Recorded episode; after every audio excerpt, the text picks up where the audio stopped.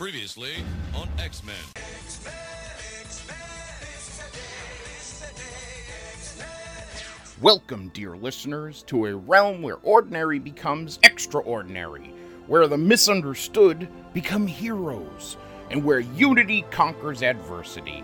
This is the world of mutants, the world of the X-Men. Join us as we delve deep into the stories that have captured the hearts and minds of generations.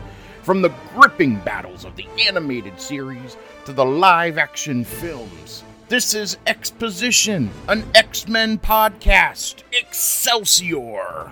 Hi, welcome to Exposition. My name is Jennifer Smith. I am here with my co-host, Tim Capel. How are you, Tim? Oh my God, Jenny, the day has arrived. Here we are. The day has arrived. The X-Men's Day. Uh, on Exposition, officially, this is our first episode, Jenny. So hopefully, folks were able to join us for our sneak peek at what the show was going to be. That was episode zero, mm-hmm. covering the rather ill-fated pilot, Pride of the X-Men. But uh, with that behind us, we're going to get into our show proper today, because this is a podcast about X-Men and other media. So not so much the comics themselves, but but the X-Men and, the, and their footprint on pop culture as a whole. And we thought, where better to start than with the seminal nineteen nineties animated series, X-Men: The Animated Series, premiered in nineteen ninety-two. And we've got some help for this one, as we will hopefully uh, throughout every episode going forward. Not just you and I on this journey, Jenny. Yeah, we got some friends that wanted to stop by. Um, we got, um, let's see, who are these guys? Oh, damn it, Logan. We got Logan Crossland. How are you? Damn it, Logan! I'm here. Uh, happy to be here. Thanks for inviting us. Uh, of course. And I'm looking forward to talking to you guys. And next up, we got Suzbeli Matt Souza. How are you, Matty? Uh, hello. Great to be here. I, I'm looking forward to learning. I'm looking forward to hearing uh, everybody's uh, uh, encyclopedic knowledge of X-Men. And uh, most importantly, I'm looking forward to hearing Keithy say the word Sabretooth! Speaking of Keithy, we got the Dark Beastie. How are you, Keith Langston? What's going on? I got my little Wolverine Lego figure, given the middle the middle claw. As yeah, the middle as claw. Is that the rest of the sharp? Never want the middle claw. The metal, the middle, metal. That's the longest one. That was the right for me, I think. Yeah, to I know the longest one. Uh, I am excited to be here. I am thrilled. This is uh, this is totally up my alley uh, for not only nostalgia but also for total geekdom. So I bless you both for doing this. Thank you. Of course. We wouldn't, like, you know, we've been trying to think on this for a hot minute, where I have anyway, and I finally talked him into it. So super excited. We're gonna we're gonna start with the Night of the Sentinels, part one. The whole episode is devoted to part one, Tim. Why is that? Yeah, so we're not gonna do this for every two-parter, because this is a series that is made up of many, many multi-part episodes. So a lot of these just two-parters we're, we're going to take as one podcast episode, just because it makes sense to tell the whole story in one episode, right? But I just figured, with this being our premiere and it being the show premiere, um, there's a lot to get into here. I mean, a lot to unpack. First impressions are going to go a long way. So we only have so much time, right? This could easily be a five-hour podcast. Oh, at, for at least sure. On mm. my part, if I'm not self-limiting, you know. Yes, um, you got to rein you in a little bit. Yeah, we're, you're definitely going to have to to pull the, the the reins on me. Um, so as much as there is to unpack in this first episode, I feel like that second one, mm-hmm. boy, are there are a lot of plot developments. Um, I don't know about you guys, but after watching this premiere as many times as I've seen it, part one of Night of the Sentinels, I just wanted to roll right into part two, because mm-hmm. how can yeah. you stop there? How, yeah, how yeah you, it was real hard to stop. Mm-hmm. So it's we're a, gonna have to. I didn't to... stop. That, that, that, that made it even better for me. I thought I about watching it, but I didn't. No self-control. Yeah. Damn it! It was. Logan. It's a total. It's a great cliffhanger. I mean, it almost yeah. would have been awesome if they had done that as a finale for a season finale. Oh sure, but, yeah, yeah. No, that's it's a great built up to. It's it's a great cliffhanger. Hanger. Mm-hmm. Hanger. So uh, we will try to try to limit our thoughts to part one of Night of the Sentinels.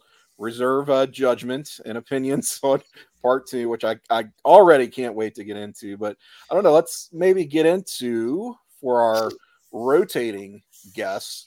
Jenny and I have told our background in X-Men fandom, but we're not so sure about you guys. Seems like a mix of masters and students here. Uh, Keith, you said this show was going to be right up your alley. Uh, what is your background in just X-Men fandom? Are you coming from the comics, from the show, from, heck, video games? Who knows? You you tell us. Well, I think, I, I mean, going back real quickly, I would say that uh, I was a kind of a late bloomer to the reading comics, where I started kind of later in, almost into my adulthood. I was in my early twenties, but I immediately went back and started going to like comic book conventions and just getting back issues and stuff. So reading all the way back to the golden age, basically, of the X-Men. Um, I also was really good into like the media. So I got like this awesome uh, D V D ROM of all the old books that they had put like in P D F form, so I could go back and like read them on my computer.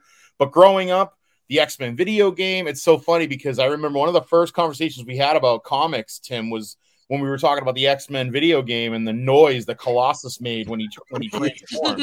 And I, and would I you like, like to tell us how that goes? I, I don't know. You're the one that does the impression of it perfectly. Yeah, so. It is you. Yeah. there, there it is.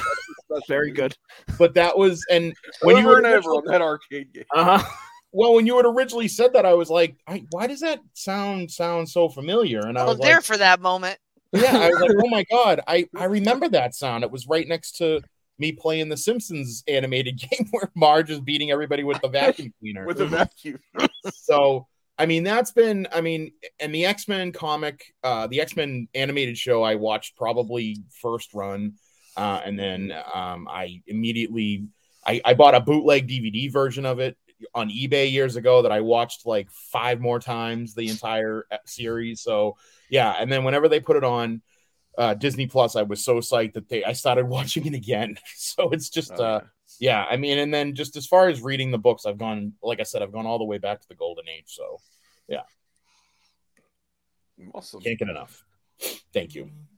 So damn it, Logan, how about yourself? As a Have you been through this uh, series before, or uh, maybe any of the movies, comics? Mm-hmm. Um, I, I'm probably going to be the biggest novice on all this. I've never seen the animated series. I've I've never been a huge comics person. I I've gotten into it a couple of different times throughout my life, but um, never never really caught on for me. But I've seen all the movies. Um, I have varying degrees of hatred and varying degrees of love for all of them. Uh, but. I I think like when I yeah I was I think when I was v- very young I saw this on like Disney Channel or something to that effect. Some, it was on some kind of cartoon type channel.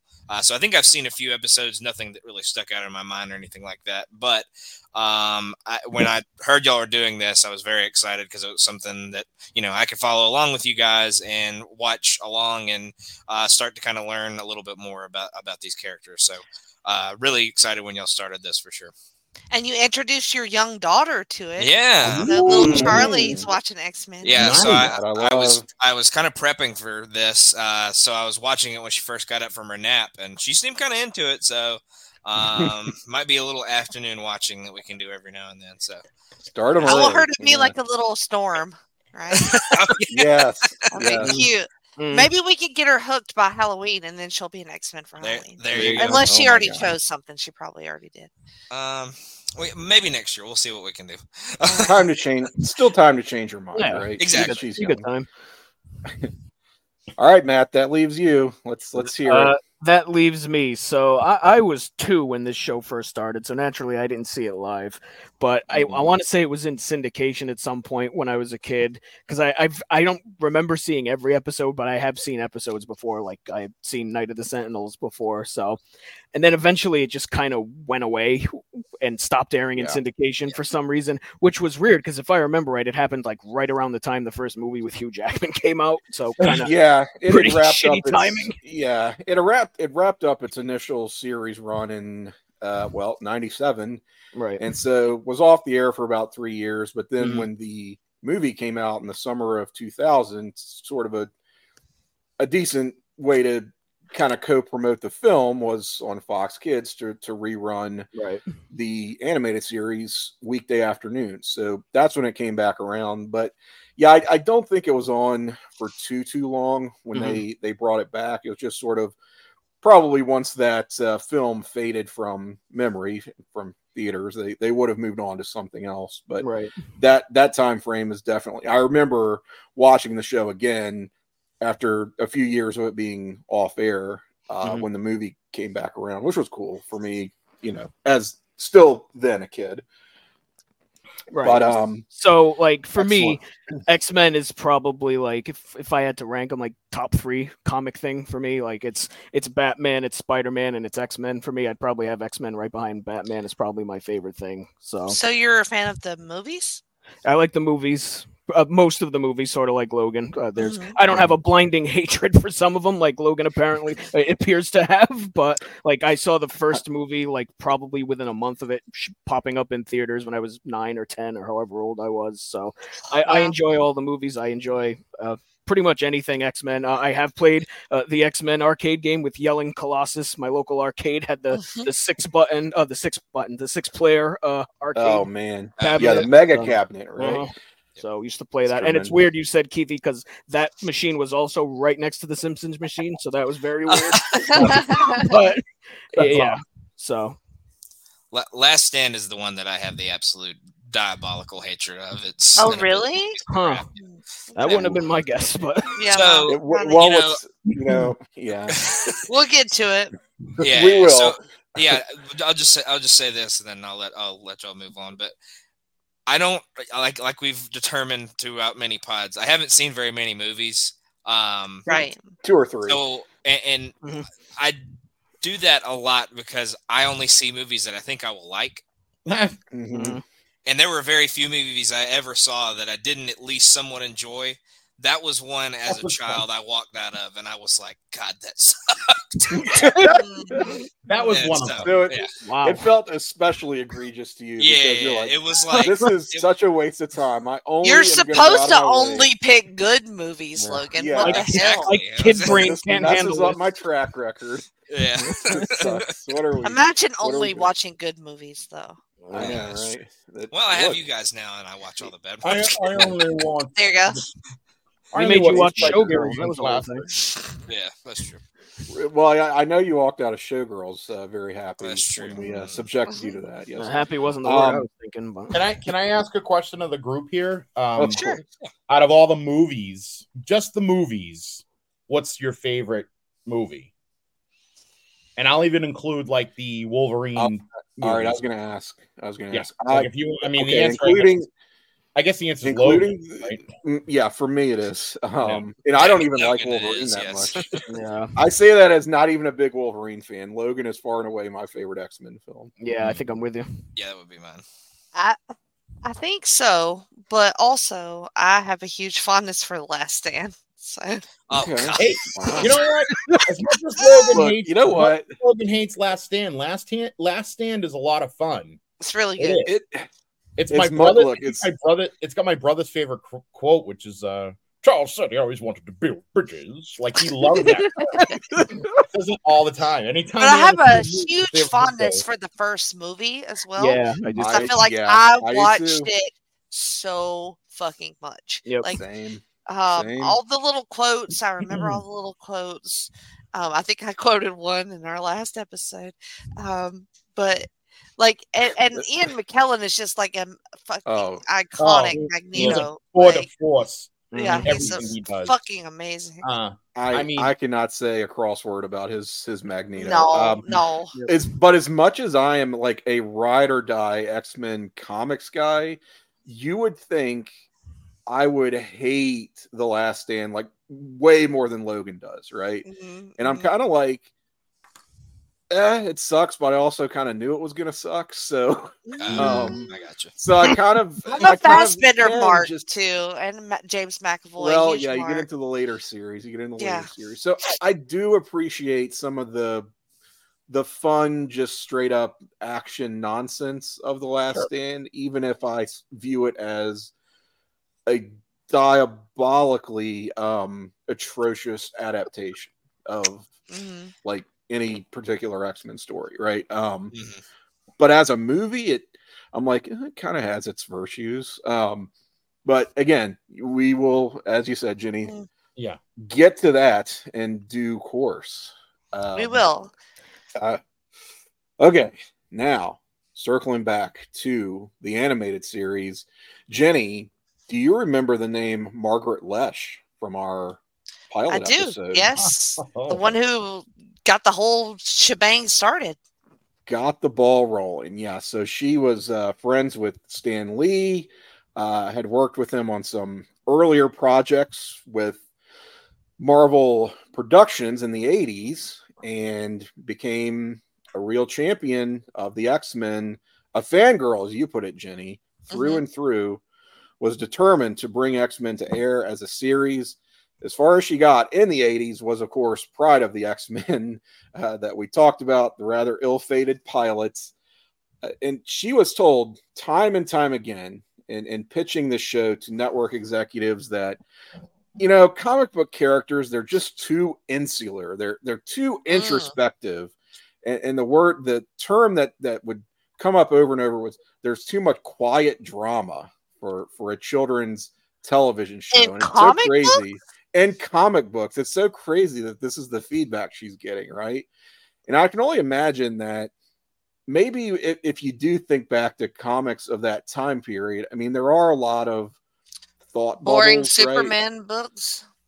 Wow. Come on now, let's let's not let's not attack. My God, let's not attack your, your fellow Jenny. Host. Jenny I was just guessing. I was just guessing what Jenny's not going to be on the animated Superman podcast. Uh, there are like uh, captions, I one thousand captions, and listen, I one thousand percent support Jenny in that. Thank you. Wow. Oh boy, wow. Superman can go. Wow. Sorry, Tim. Fly Sorry, off Tim. Well, Sean, Sean Kidd is uh, locked in at this point. Superman sucks. Worst character ever. Yeah. Well, I waste time talking about him. Um, so, I still love you. But, but like Batman, was one of the few characters who had worked in, in animation. But Superman yeah. and Batman were viewed as the exception. You, you, nothing else works. Spider-Man doesn't work. We tried it. The Hulk doesn't work. We tried it. This stuff is only interesting to nerdy eighteen-year-old boys. Unsuitable for children's animation.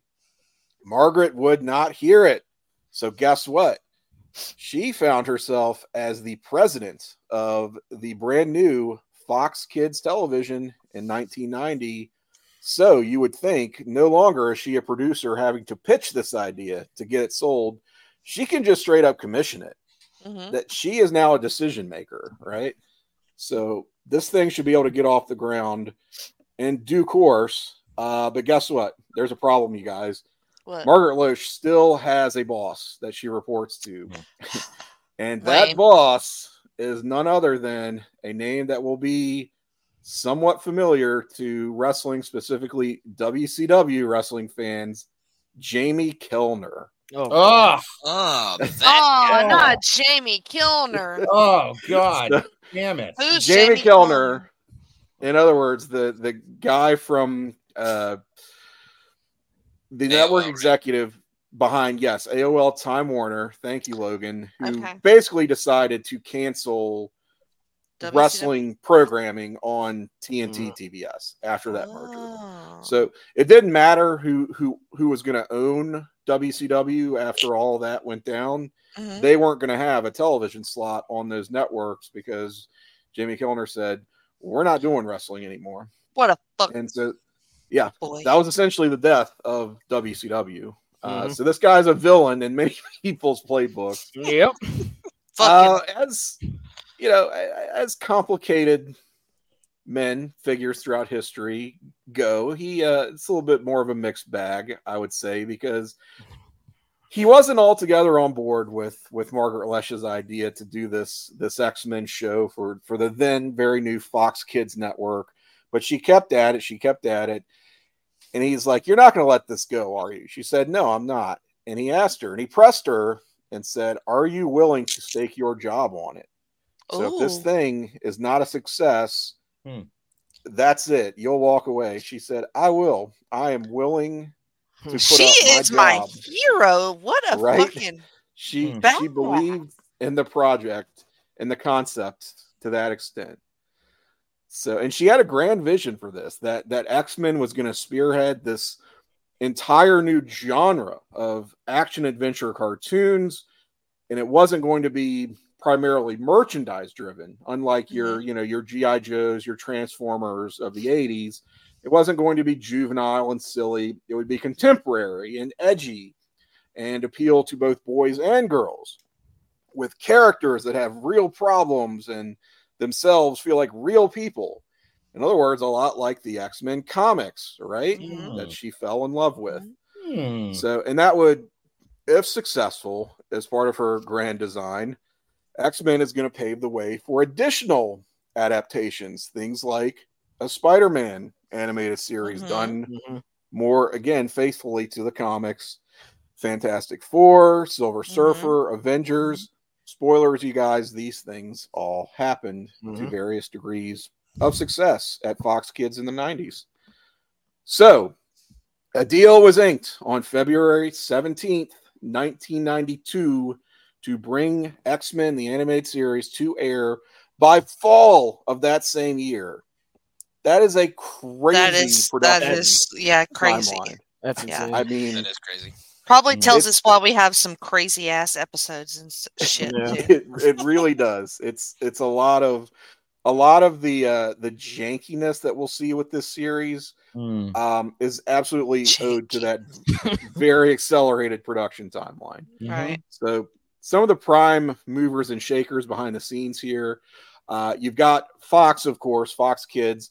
They are outsourcing supervision of the show to Saban Entertainment. Uh, and Saban would be notably uh, associated with Power Rangers for fans of that franchise. Uh, but they would uh, employ Graz Entertainment to physically produce X-Men the Animated Series. And Korean studio A K O M would be subcontracted to handle the actual... like very labor-intensive animation itself. So mm-hmm. these animation um, errors that we will encounter from from time to time within the show, that's just due to this, this you know, Korean outfit, A K O M, cranking out uh, episodes of the show animation on a very, very tight deadline. So beyond that, you've got a core brain trust uh, that was put together very quickly, again, to meet this aggressive timeline. Uh, Margaret Loesch had a, had a right-hand man, sort of a key lieutenant. His name was Sidney Iwanta. I say that with uh, wow. a little Bostonese behind that pronunciation. Iwanta. What did he want? Uh, Sidney Iwanta. What he wanted, I want what he wanted was, right. he wanted X-Men, and he Sidney wanted his... Iwanta. He wanted his former colleague Eric LeWald to run the show.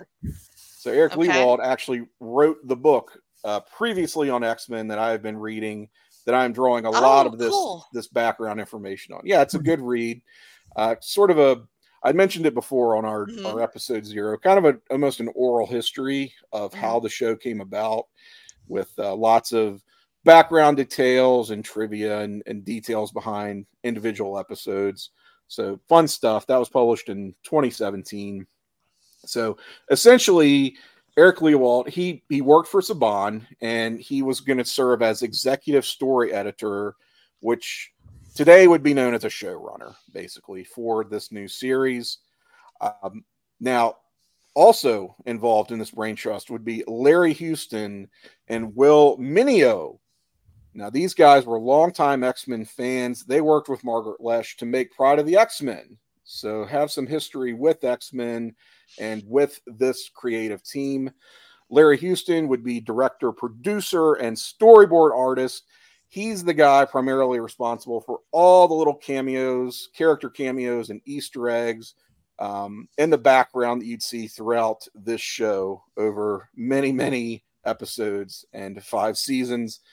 Uh, Will Meugniot was director, designer, production supervisor, just seems like an all-around virtuoso. He He's that guy, from, from descriptions in the book, he seems like that guy you need who knows both like the business side of things and the creative as well, who just is instrumental in putting together these these very complicated concepts and making all the jigsaw puzzles Pete fit together mm-hmm. when it comes to to a production like this that has a lot of moving parts. Just seemed like he kept things moving in the right direction and was able to sell people who were maybe not totally on board with with everything these creators wanted to do. Uh, just one of those kind of unsung heroes, which he, he gets a, a lot. Con artist, you mean? Well, not. I mean, a well-intentioned. Uh, mm-hmm. I don't know if con if con artist is the right way to put it, but but he mm. could um he could definitely um again get people to see his way of of doing things, mm-hmm. which ultimately, as we will we will uh, find out, was the right way to do it, uh, because these guys were, if nothing else, very steadfast and determined to do it their way or the highway, which is pretty ballsy when it comes it to like this, you know, existing property. And you've got a lot of vested interest. You got a lot of people putting their, uh, their own, having their own say and, and thinking that they know best because they know X-Men. It's like, well, you might know X-Men, but you don't know children's animation. Mm-hmm. So mm-hmm. it's just, again, it, it's got to strike that balance. And that's really, again, what this this particular brain trust brought to the table here. Uh, so Eric LeWald is tasked with producing basically a show Bible, uh, the entire uh, thirteen episode first season story arc and the two-part pilot script in a, a very fast turnaround, basically mm-hmm. working the entire month of February, uh, burning the midnight oil. He hires immediately uh, writers Mark and Michael Edens, who will be credited uh, throughout many episodes as uh, scripters for X-Men: The Animated Series. And they're putting it together as fast as they possibly can, having to make decisions on the fly. Some of those decisions, things like what X-Men are we going to include, right? Yeah, guys? That's because a great question. Mm-hmm. this is a this is a series. This is a team with a vast, rich history. Many, many, many characters coming and going over the years. Uh, how do you pare that down, especially when you're not an expert yourself? It's not like Eric LeWald and, and his writers came at this with any Uh, fandom themselves knowledge, or any right. yeah knowledge or affinity for for X-Men or the characters. So they're like, where do we start? And they had some guidance, of course, but you've got like a pool of potentially thirty characters you can use, and you've got to whittle that down to, you know, like a core six or seven. Uh, mm-hmm. Not not uh, an easy task by any means. Does it say? Fortunately, book, does it say in the book how they come across or come to make the decisions about which characters to use? Yes, because uh, quite fortunately for them, things lined up sort of synergistically with the comics, where mm-hmm. just a year uh, before the show would premiere in summer of, of nineteen ninety-one, you had the relaunched X-Men number one by, you know, superstar artist Jim Lee, that issue that if you have any, if you own a comic at all, you probably own this one, right? Mm-hmm. It, you know, sold a record-breaking eight million copies, you know, has the, the five covers, uh, mm-hmm. very, very big deal. And that had a very pared down cast, complete mm-hmm. with uh total Jim Lee makeover. So hot new costumes that were very popular for these characters. Uh, and that was basically what was referred to as the X-Men Blue team mm-hmm. under Jim Lee. So that would serve as as the blueprint in terms of the the cast for this show. So you had, of course, uh Professor X, you had Cyclops leading the team in the field, uh, Wolverine, Rogue, uh, Gambit, a relatively new character at that time, uh Beast, and rather than Psylocke, who was on the team in the comics, they swapped her out for Storm and Jean Grey. Uh, because they were viewed as kind of too important, right, to dispense mm-hmm. with. They also had gotten, you know, new new makeovers under Jim Lee. They were from the sister hot makeovers title. Yeah, very hot makeovers, right? Um, that was just Jim Lee loved drawing his beautiful women. So yeah, he did. That that brought some uh, brought some of that uh, to animation, but uh, they were not part of the blue team in the comics. They were in the sister title, part of the gold team. So we're leaving out uh, teammates Colossus, Iceman, Archangel, and Bishop. But don't worry, mm-hmm. they will be appearing at least as guest stars throughout the run of the show. So rounding out the cast, you've got Jubilee, Jenny, and she's going to be mm-hmm. basically serving that same role that that Kitty did in Pride of the X-Men, where she's right. like a audience Young. surrogate, you could say. Yeah. yeah, point of view character. Um, but the idea was really just to, you know, not necessarily highlight every character to the same extent, that some of these were going to be more background players. Like, of course, Jean mm-hmm. Grey was going to be more, Jean would be more like mansion based moral support than mm-hmm. out on the field, you know, mm-hmm. doing X-Men missions. Um, Which is dumb considering her base of powers. Yeah. Uh, why would exactly. you not use this person in every fucking mission that you have? To her full, sure. Yeah, to her full but extent. But she's a exactly. lady, so of course not.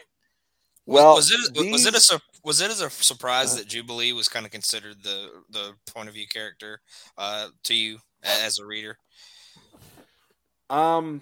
To me, at the time, no, because okay. she was uh, a very new character to the comics, and she was as close as you would get, again, to that that uh, audience surrogate where she's very young. She's kind of like a kid sidekick sort of thing, which is the mm-hmm. role that those mm-hmm. types of characters occupy. Yep. Okay. And I didn't know that much history mm-hmm. going into the... I mean, I did watch the show as it aired, um, you know, in... from nineteen ninety-two on, but I didn't know that much X-Men history at the time going in. So it's not like I was thinking, oh, why didn't they use Kitty Pryde? I didn't really know the first thing about Kitty Pryde back mm-hmm. then. And it also just, it, it wouldn't have made sense to use Kitty at that point because, you know, comics wise, Kitty was much older by this point. She was a superhero in her own right. She was on an entirely different team. So they're trying to line up with the comics in terms of which characters were, were prominently featured mm-hmm. um, and could fill these these sort of specific roles uh, for the show. So I just like uh, I like though mm-hmm. that, or I thought it was it was funny watching the pilot and seeing how they really just kind of cop cut copy paste and like just cut out like. They cut Kitty and just put it in Jubilee, and that's it. Mm-hmm. It's like the same yeah. exact character, and basically. Uh, yeah. And this has a lot of the same bones as what was mm-hmm. what Pride of the X-Men was intended to be. I'll put it that mm-hmm. way. Before various network meddling and other uh, somewhat yeah. suspect creative decisions were made, such as again Australian Wolverine. uh, so it, it, it's Lord. a little bit more. It's a little bit more what Pride of the X-Men might have been like had these guys uh, gotten their way and, and had more creative freedom back yeah. then. Good day, mate. So, mm, yeah, that was awful. um, and, you know, things like Beast, uh, he is essentially a, a supporting character in the first season. Like, we'll mm-hmm. we'll get into this as it goes, but mm-hmm. I mean, he kind of he goes down. Spoilers in that second episode, and he's going to be kind of taken off the board for for a while, and appears he's like, he's like Xavier in every movie. Oh well, yeah, right. I mean, they yeah. they, they sideline him. Uh, again, it's just trying to pare down these characters. You can't have everyone in every mm-hmm. episode, and what does Beast bring to the table? I'm sure is what they're they're thinking. Let's maybe at least get through our first season and regroup. So a lot of these decisions, in other words, are going to be reevaluated and evolve as the show goes on. Like Jean is certainly not going to be a background player beyond mm-hmm. no. maybe the first half of this, the first season. Yeah. Um, Jubilee, if anyone, really is the one who moves into the, the background after mm. we get through, right? You know, our, as our she should, honestly, and that yeah. makes sense. Yeah, mm-hmm. yeah, yeah, because she's more of a student, right? More of an yeah. X-Man in training, sort of thing. I'm just saying, she's not my favorite. How but... dare you? How dare you assault my a... namesake like that? Suzbeli is really good as an intro. I would have much, I would have much rather prefer seeing Suzbeli on uh, Suz, excuse me, excuse me, Suzbeli. There you go. Yeah. But um, she's now, she's uh, really good in this episode. I just I yeah. tire of her very quickly. Mm. Right now, is that a thing with you when it comes to just children? Teenage. I guess we can, we can generalize it to children. Sure. Yes, that's fine. But, I kind of yeah. got that. I kind of got her vibe.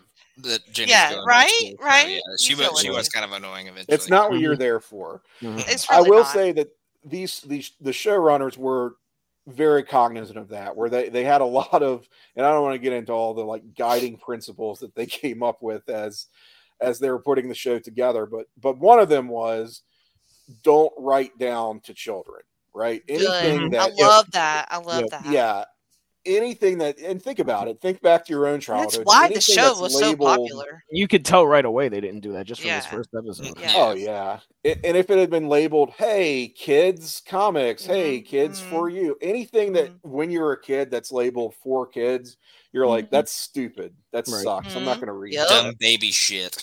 Dumb yeah. baby. It's yeah. it's going to be dumb baby. Sh- exactly. It's going to be dumb baby shit. I don't mm-hmm. want any part of it. And so they distanced themselves from that as much as possible. I mean, they still have broadcast standards and practices to deal with.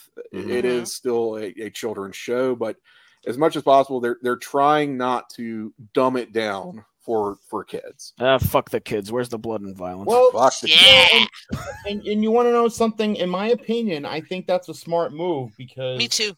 Kids, kids that are reading comics are a lot more attuned to adult themes, and that's mm-hmm. been going on all the way back into like the Stan Lee days where he was writing mm-hmm. where he was writing adult themes in comic books, and you had kids. I mean, remember like the death of Gwen Stacy was when a lot of a lot of not even us, because I mean it was before even I was reading, and even before I was born I think the death of Gwen Stacy happened, but Nuh-uh. there were No, because I think it was like the early to mid seventies. When were you born, Kitty?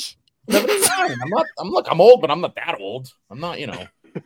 I'm gonna fact check y'all now. Keithy's a spry eighty-three years old. You know what? Maybe, maybe I'm wrong. Maybe that's the Gwen Stacy. Well, no. One. I mean, it is the early seventies that, that it that is, happens. right? Um, yeah, yeah. So I mean, but that's what I'm saying is that like the death of Gwen Stacy, uh, you know, that's like was a that was a major like adult theme in a children's comic. And so I think that that's a smart move that they didn't dumb this down for kids mm-hmm. and make it be like, you know, like you're watching the Backyardigans, because it's like, wow.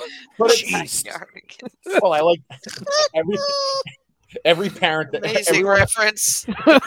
Love it. Good reference. But I mean, well, great nephew, music on that show. Just saying. Yeah, no, it was a great show, but it's a great it show a for great kids. Show. Yeah. You know, and that's the whole thing is that like, this didn't need to be written for kids because any kid Any kid, quote unquote, kid that's watching this, chances are they're reading the comics and they're already well aware of things such as like mm. the Dark Phoenix well, saga yeah. or, you know, the and if they're not, stuff. yeah, and if they're not, they this learn. may very well, it may very well steer them towards the mm-hmm. comics. Right? Exactly. Because, so, I'm sure it did for a oh, bunch yeah. of kids. Yeah. yeah. Uh, look, that's me in a nutshell, yeah. basically. Well, this, like is, I, this is a, this is what a Gen X, this is a Gen X show.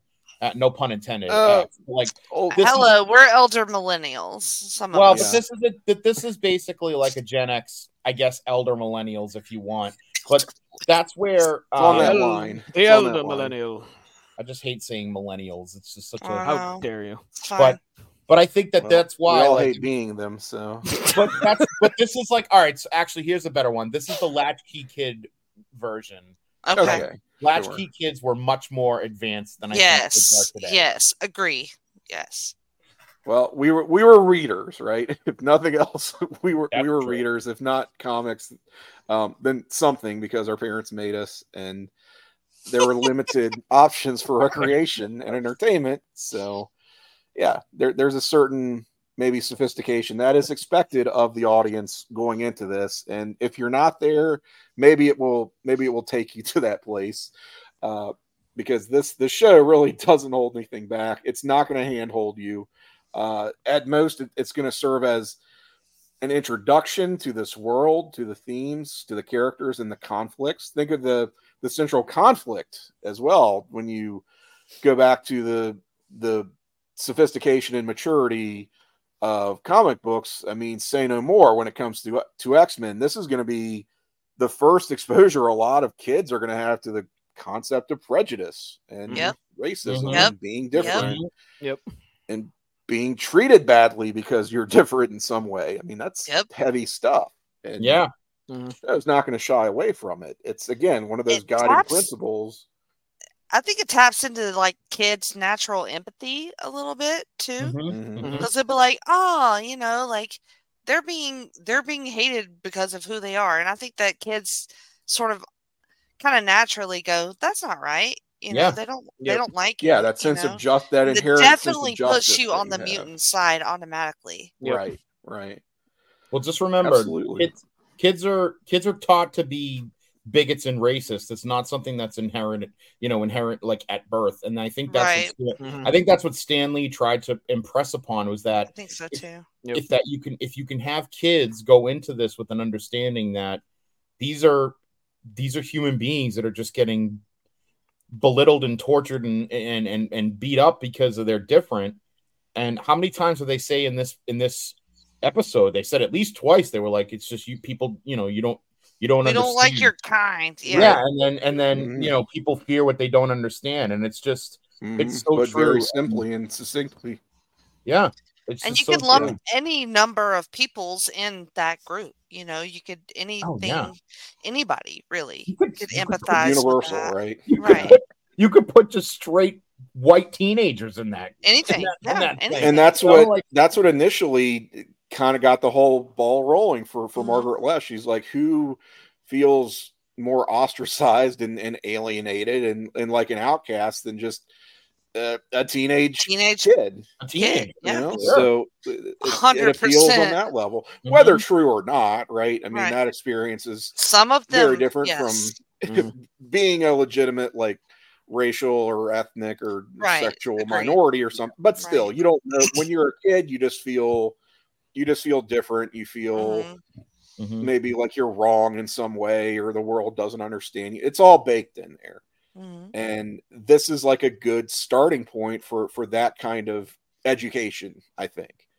Mm-hmm. Uh, so uh, there's a lot more we can get into here as far as uh, just the, the conception of the show. I mean, my God, the iconic uh, score, the theme, yes. right? Mm-hmm.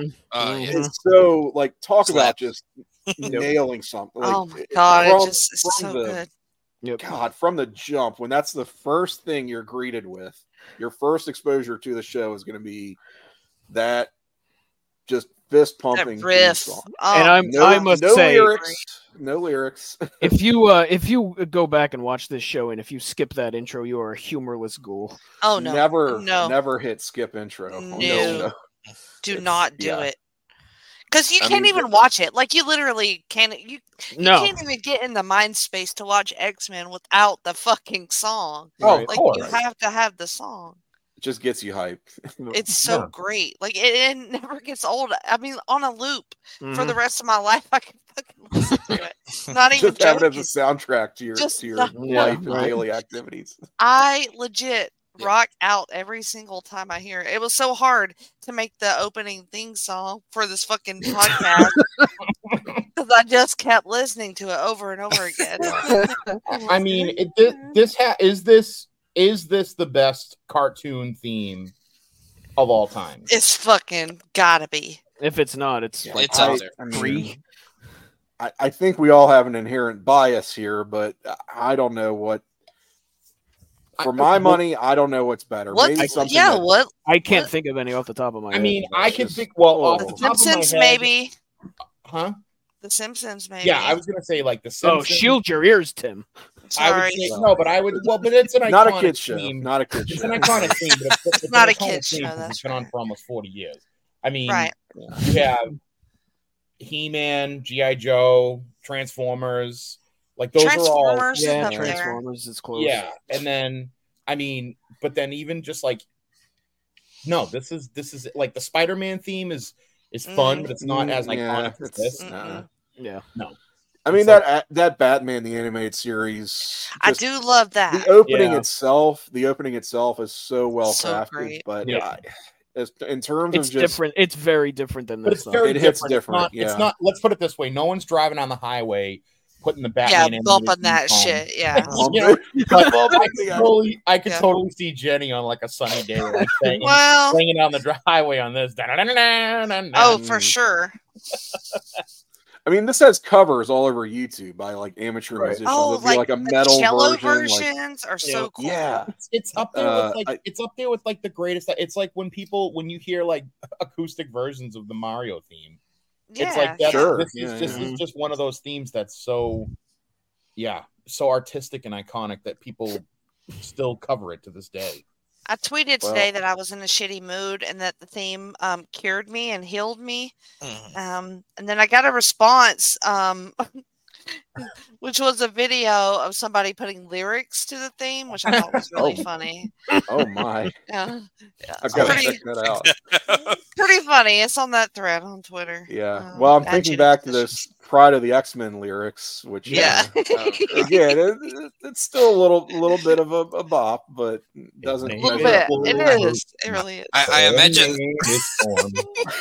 yeah, I was, I imagine the lyrics are just like naming the uh, naming. Yeah, that's, yeah. This that is was Wolverine. This is uh, it's like that song from, like that song from the end of Mortal Kombat.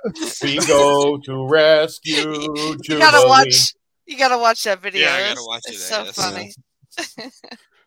Well, let's just say they, they took a lot of passes at this before they felt like they got it right, to the point of they they were kind of driving the um, contracted um, musical supervisors insane. Just going back to the drawing board over. Oh, and over. Really? Like, no, it's still not.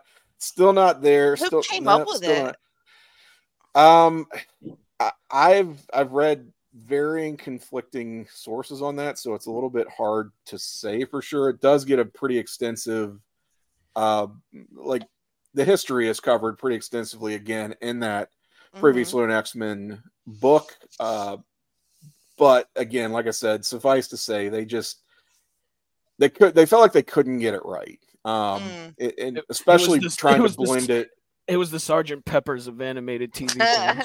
or, yeah, really. Uh, and trying to blend it with the animation too, where it's it's got it's it's so fast paced, right? Yeah, and, it is. And you've got so much happening on screen.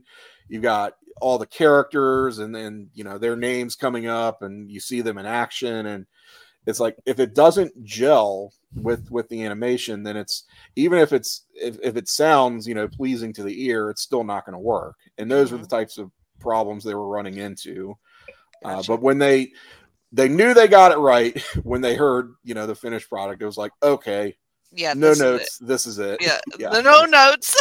Thanks everybody. So I'll be like, you're a fucking genius. Um, you know, we can talk about the the voice cast as well, but I figure we can kind of get into that as as we yeah. go.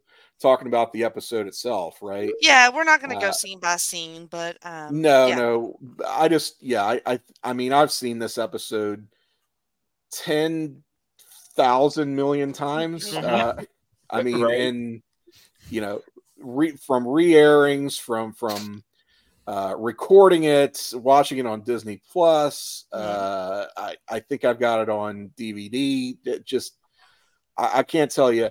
I got the uh, the the special Creator's Choice X-Men Pizza Hut promotion. Wow. Which, what? Yeah. So we got to talk about this at some point. Yeah, we do. I don't know, I know what the fuck that is. This was amazing. Pizza it was, Pizza it was like Book It, but for mutants. It was. No, it really was. In the nineties, Pizza Hut did no less than two X-Men promotions. So no less than two. Okay. Two. And the first one, they they literally sold um this is a special promo tying in with, with the animated series. Uh, a V H S tape. Uh, that there were two. The the first one had the first two episodes, and the second one I I think had episodes three and four. I didn't have the second tape, so I couldn't I couldn't tell you. And what was neat about those is they had a wrapper. The, these uh, these V H S tapes would have a wraparound at the beginning and end. It was like a round table discussion interview with Stan Lee and the then contemporary X-Men comics creators. So That's now, really don't cool. Get, don't get too excited because it um. wasn't like Jim Lee and Chris um. Claremont and those guys. They had moved on by then, right? Uh, so it was sort of the... The B team. I don't then. know. The, the scab writers and artists that they brought in after... I say that, but those guys had very can, I, long. Can I interject with one thing about Pizza Hut? Uh, yeah. So the year before that, or two years before that, they did a they did a, a collaboration with the Turtles, where it was the uh-huh. coming out of their uh-huh. shells tour. The coming out of their shells, yeah. Teenage Mutant Ninja Turtles. I, yeah. I fucking made my parents. There was like a Pizza Hut like way up on Route One, which that's a very hyper local reference that probably only Souza would get. Uh huh. Yeah. Like, it was like way up on Route One, like nowhere near my parents' house, and I made my parents drive me up there so I could buy the tape. And I was remember the I just remember the freaking going to Pizza Hut and being like, "Can I have the coming out of their shells tour tape?" So Pizza Hut was apparently ahead of the curve, making uh, Pizza really Hut were. was the like epitome of pop Dude. culture. In yeah, that like they were they were making doing mass production. They things. had Land so. Before Time lockdown. Yeah. I definitely remember that. Nineties shit. Pizza Hut could get it. It was yeah. fucking yeah. It yep. was. Land, yeah, Land Before like Time. Uh-huh. Mm-hmm. I on, remember Land Before Time. Yeah, we need to bring oh that shit back. Pizza Hut they needs really to do. start doing that shit again. Like they, they need to would, get it Why together. would they not? Why was it Pizza Hut though? Didn't they eat Domino's on the Teenage Mutant Ninja Turtle movies? Did I they? think they did. I think Ooh, they did. Yeah. Yeah, I think was right. there, yeah, was definitely the first they... one because when they slide it down to the uh, through yeah, the, it's the old Domino's uh, logo. It's definitely Domino's. Yeah. It's yeah, Domino's, yeah. Domino. Yeah. I think Pizza Hut sat it out. They were like, ah, this movie's gonna be a turd. We don't need you know, the funny thing is, is on that tape though. I'm pretty sure there was a Pizza Hut commercial before the movie started. You know how they? I think you're right. Like, about that sounds that. right. Yeah. Yeah. That's yeah, that's right. Page, yeah. So, they probably. Yeah.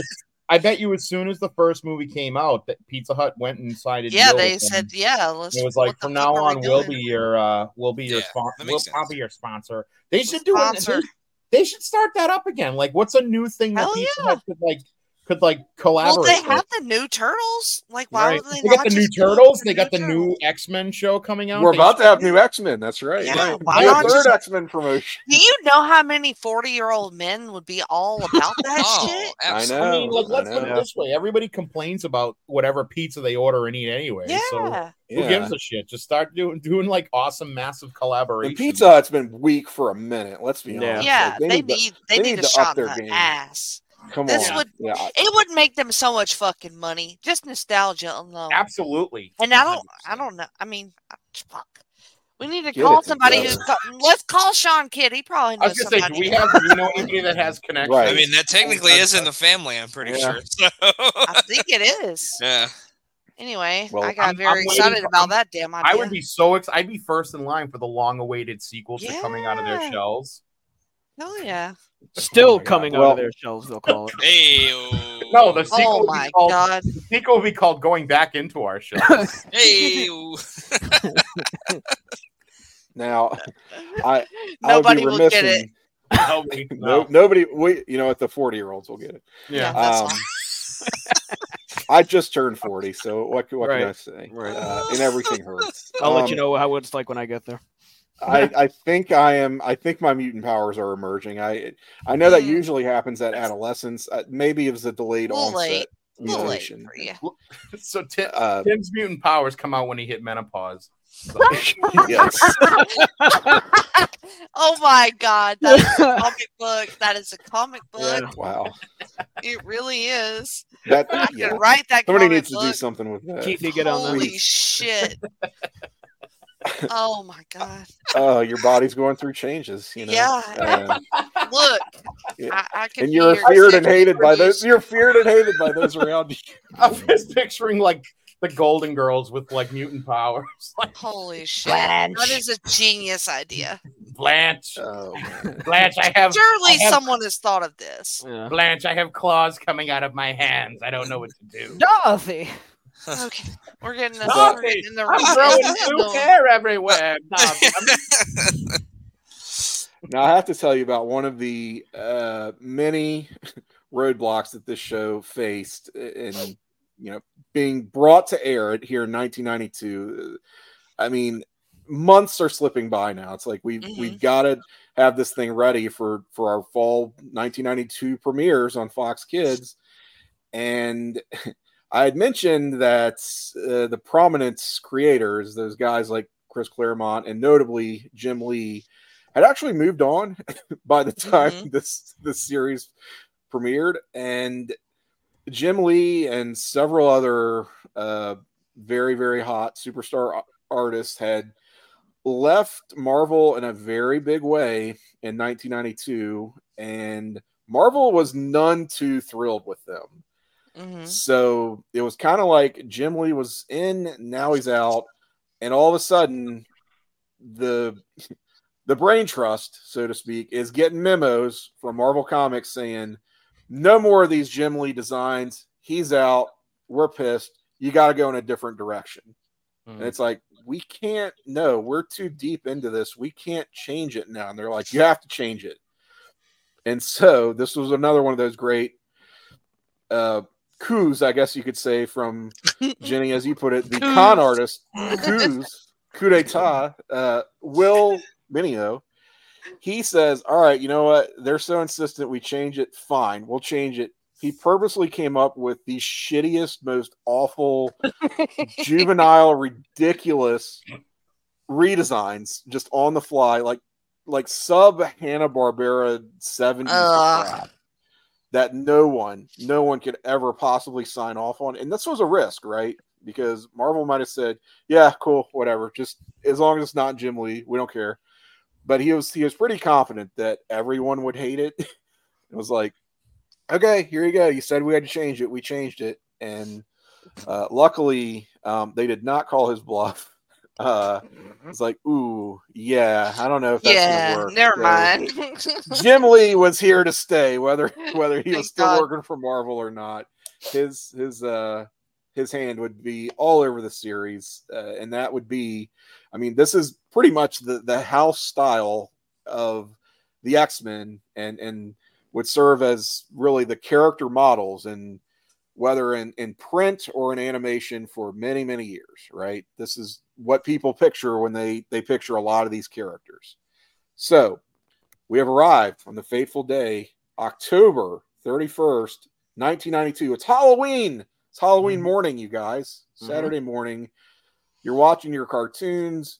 You've been getting hype for about the past month or so because Fox Kids has been running promos for this this new this new show called X-Men. What what the heck is X-Men? You get a special sneak preview. That's what they described it as.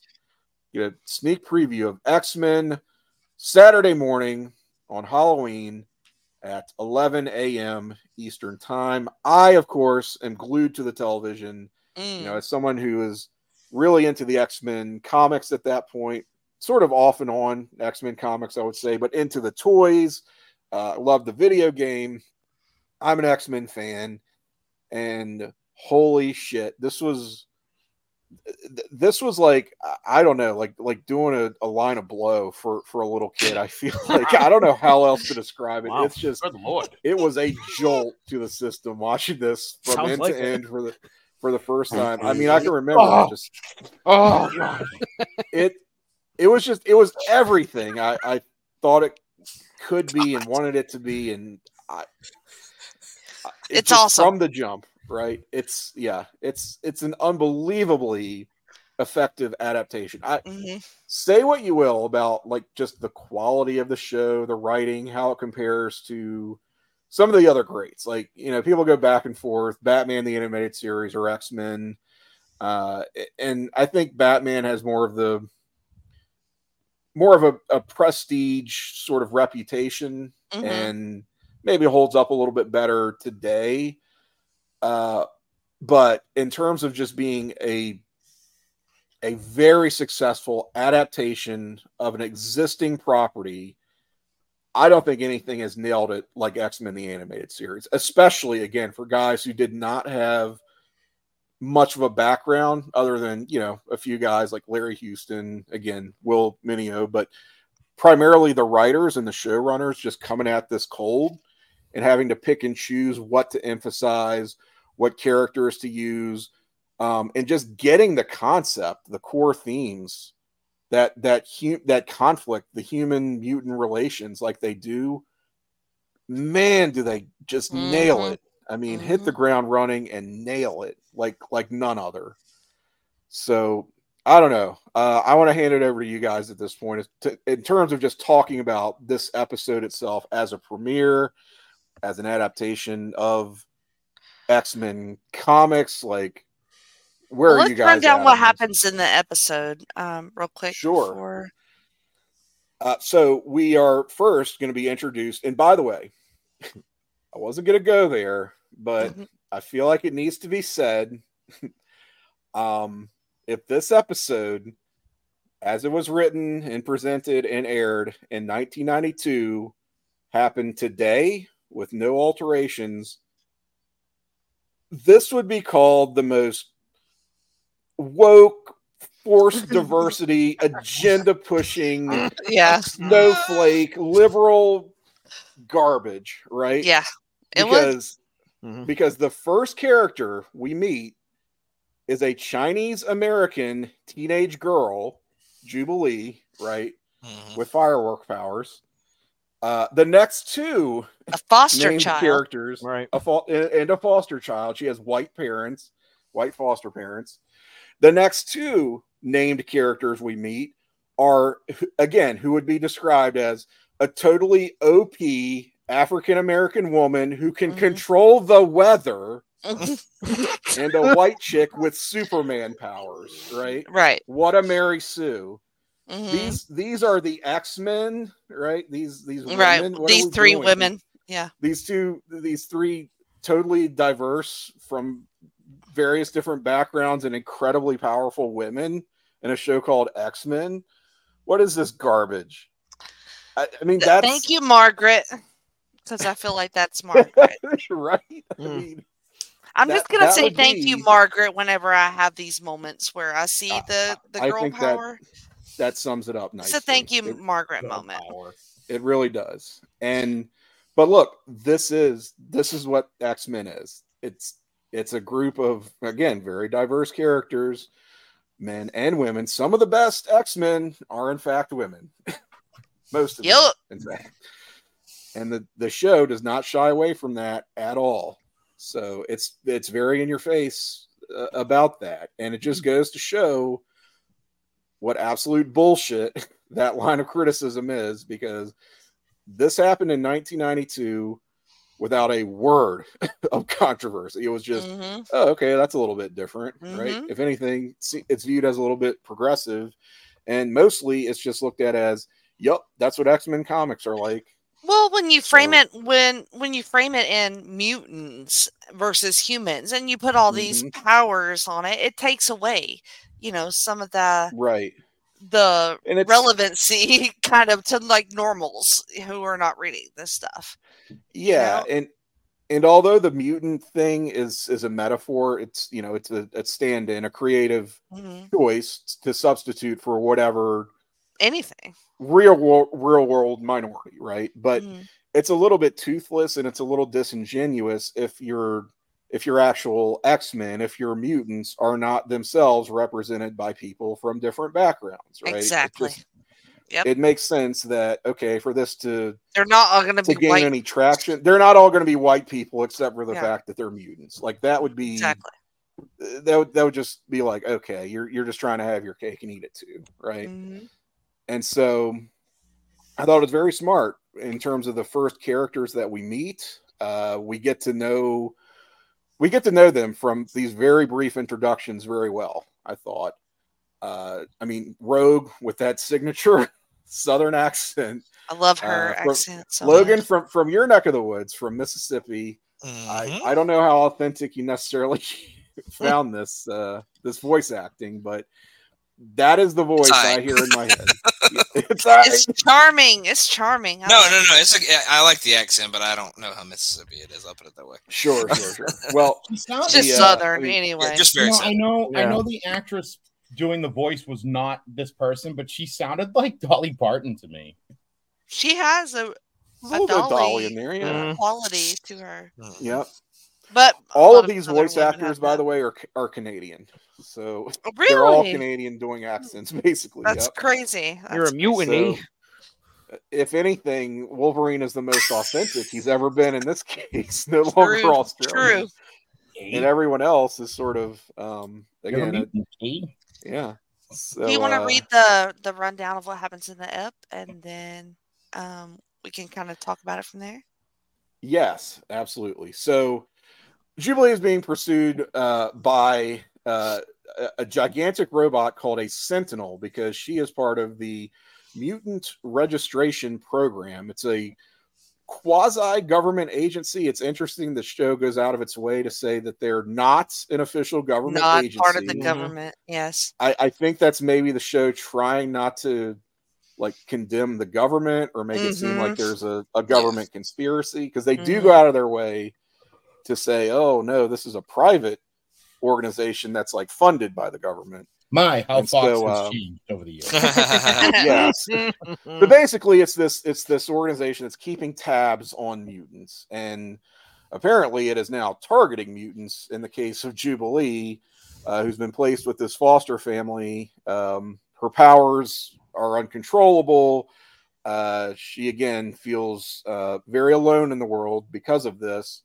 And now she is she is on the run, leads to a great uh, action set piece at a mall. Again, this is where we great, meet Rogue great and, piece and Storm mm, and nice. Gambit. Mm. Gambit is also here, and he is um well. I love Gambit. He's sexy as fuck, isn't he? His sexiest cartoon his character. It's character introduction. It it consists of making a masturbation joke. It does. Uh-huh. It really does. Um. He's he's flirting with the store clerk. He's mm-hmm. he's buying some new playing cards.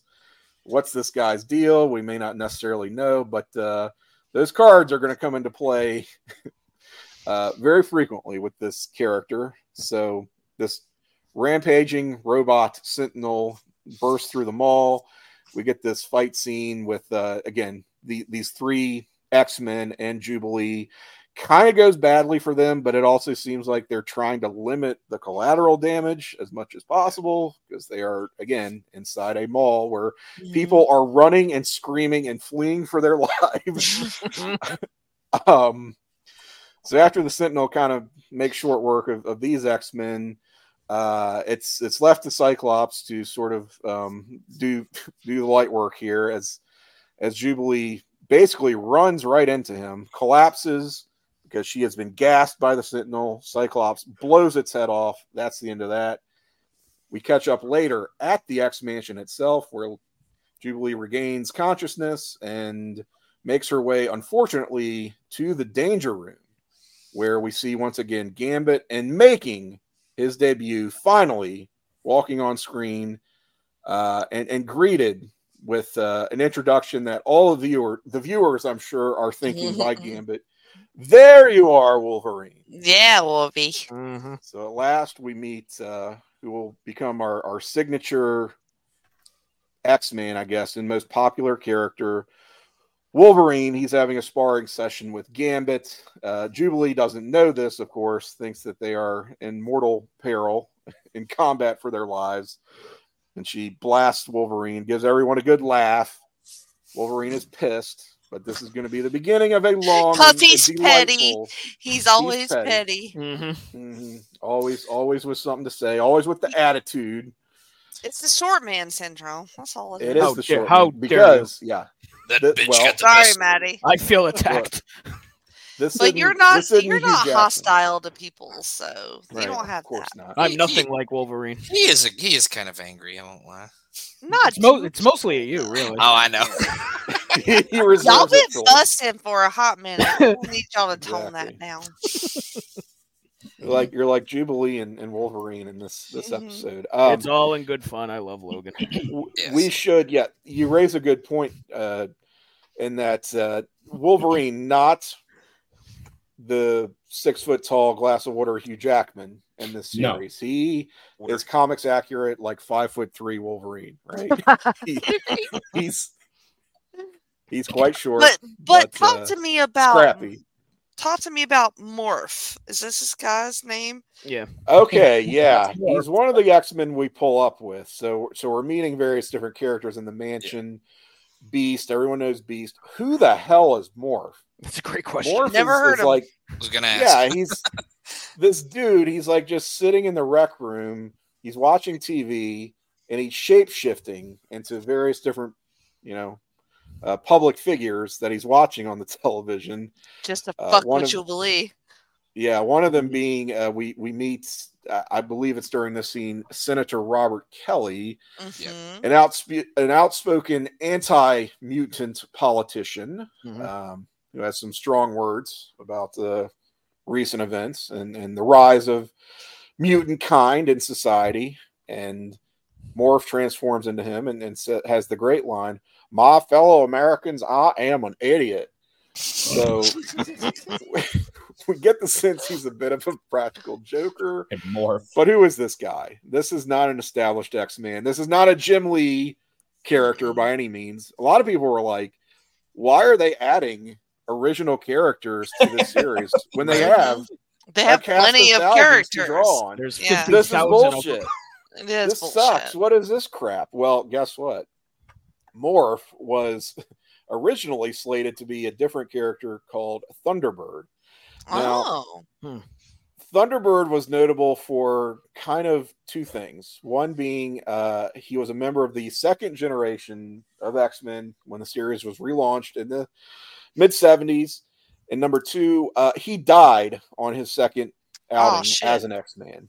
So Fuck him, then. Very quickly killed wow. off. Uh, he morphed himself all the way to the grave. Oh, he sure wow. did. He went and morphed uh, himself. Morphed to a grove, a grove, yeah, a grave so, so too.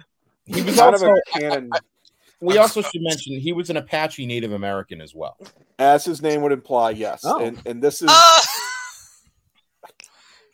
he had a horrendous. This is important. Well. This is going to become important because why do we not use Thunderbird in his same capacity as he was yeah. used in the comics? Yeah. Well, not to get ahead of ourselves, but let's just say Morph is not going to be long for this uh, series. Oh shit! Okay. And I was going to say it's because we already had too many fucking dies. And you see, um, again, getting back to broadcast standards and practices, this is a kids' show. Mm-hmm. They weren't so. They weren't so much uh, objecting to the idea of, of killing someone. I'll just go out and come right out and say it. But they did think it was a bad look to kill the show's only Native American True. character yeah. representation. True. Yeah. So they're like, are you sure? And they're like, all right, well, we don't have to use him. Mm-hmm. So people think Morph was an original character just slotted in. He's not actually. He is a deep cut from the Silver Age, from the mm-hmm. sixties. X-Men oh, really? comics. Oh, wow. Yeah, originally he's based on a character called the Changeling. Exact mm. same powers. He is Morph and everything but name. And he did die in the sixties. It's a, kind of a long and drawn out story. He was impersonating Professor X while Professor X went underground to do something. It's not important. Mm. But Changeling had a terminal illness, and he ends up dying while still posing as Professor X. Oh, so shit. All, all of the X-Men think that Professor X is dead. Oh, um, that's pretty good. All of that, everything I just said, was, was an explanation inserted well after the fact because they decided to bring the very dead Professor X back to life. Back, of course. This was a massive, massive retcon, the first of many okay. in X-Men comics character history. Anyway. A lot of people didn't know that in nineteen ninety-two because this was a character from the sixties, hadn't been seen since then. There weren't, there's no Google, there's no Wikipedia, there's no way of just looking this shit up. So this person everyone thought was a totally original creation. Turns out he's not, and he's going to serve a very specific purpose that we will get to. Um, but for now, he's a prankster. He's a shapeshifter. Uh, Wolverine seems to take a liking to this guy. They're buds. And um, yeah, so, all right, we've pretty much met our central cast at this point, and Professor Xavier wants to send the X-Men on a mission because he doesn't like uh, what's going on with this mutant control agency. He thinks things are really heating up, that there may be a conspiracy against mutants. Again, he takes pains to say it's, it's not coming from the government themselves. It's this private agency.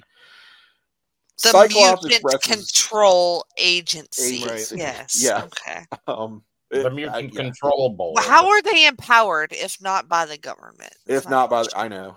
Well, here's the thing. In the comics, this is based on the Mutant Registration Act, right, which is a, a piece of legislation that spun out of the Days of Future Past right. storyline in the early right. eighties, and that gave us um, the mutant uh, the Mutant Registration Act. Essentially, was saying we're going to put all of you on a list, okay? Mm-hmm. Which historically has ended badly for bad, a lot bad, of, bad things happens on a lot of people. Mm-hmm. Yes, um, so that's what all this is. Ended up on Santa's naughty list. That's right. Where I always end up, Keithy. Yeah, or the list well, of Jericho. You just made the list. That you one should make the list. If we all make the list, though, it's it's kind of like how we're all going to be partying in hell when we, when right. we die. So right. it's not such a bad thing.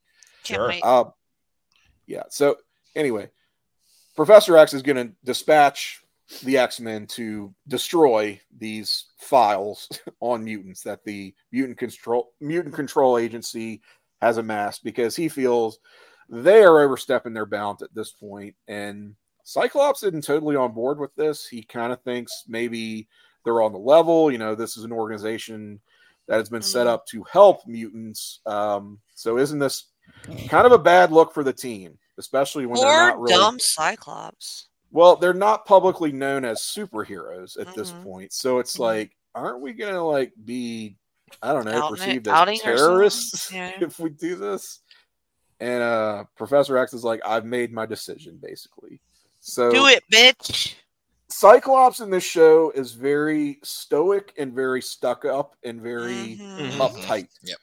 Yep. Your face. And that is in keeping. Well, that is in keeping with nineties Cyclops from the mm-hmm. nineties, uh, from the nineties comics, I should say. Mm. And um, we're gonna see, we're gonna see a lot of growth from these characters over the course of the series. And I think notably from him, we're going to see exactly why he's the leader of this outfit, really. Mm-hmm. Um, he's always going to be a bit of a stick in the mud. He's always going to be the team dad, but you will understand better when all is said and done why he's in charge of this group.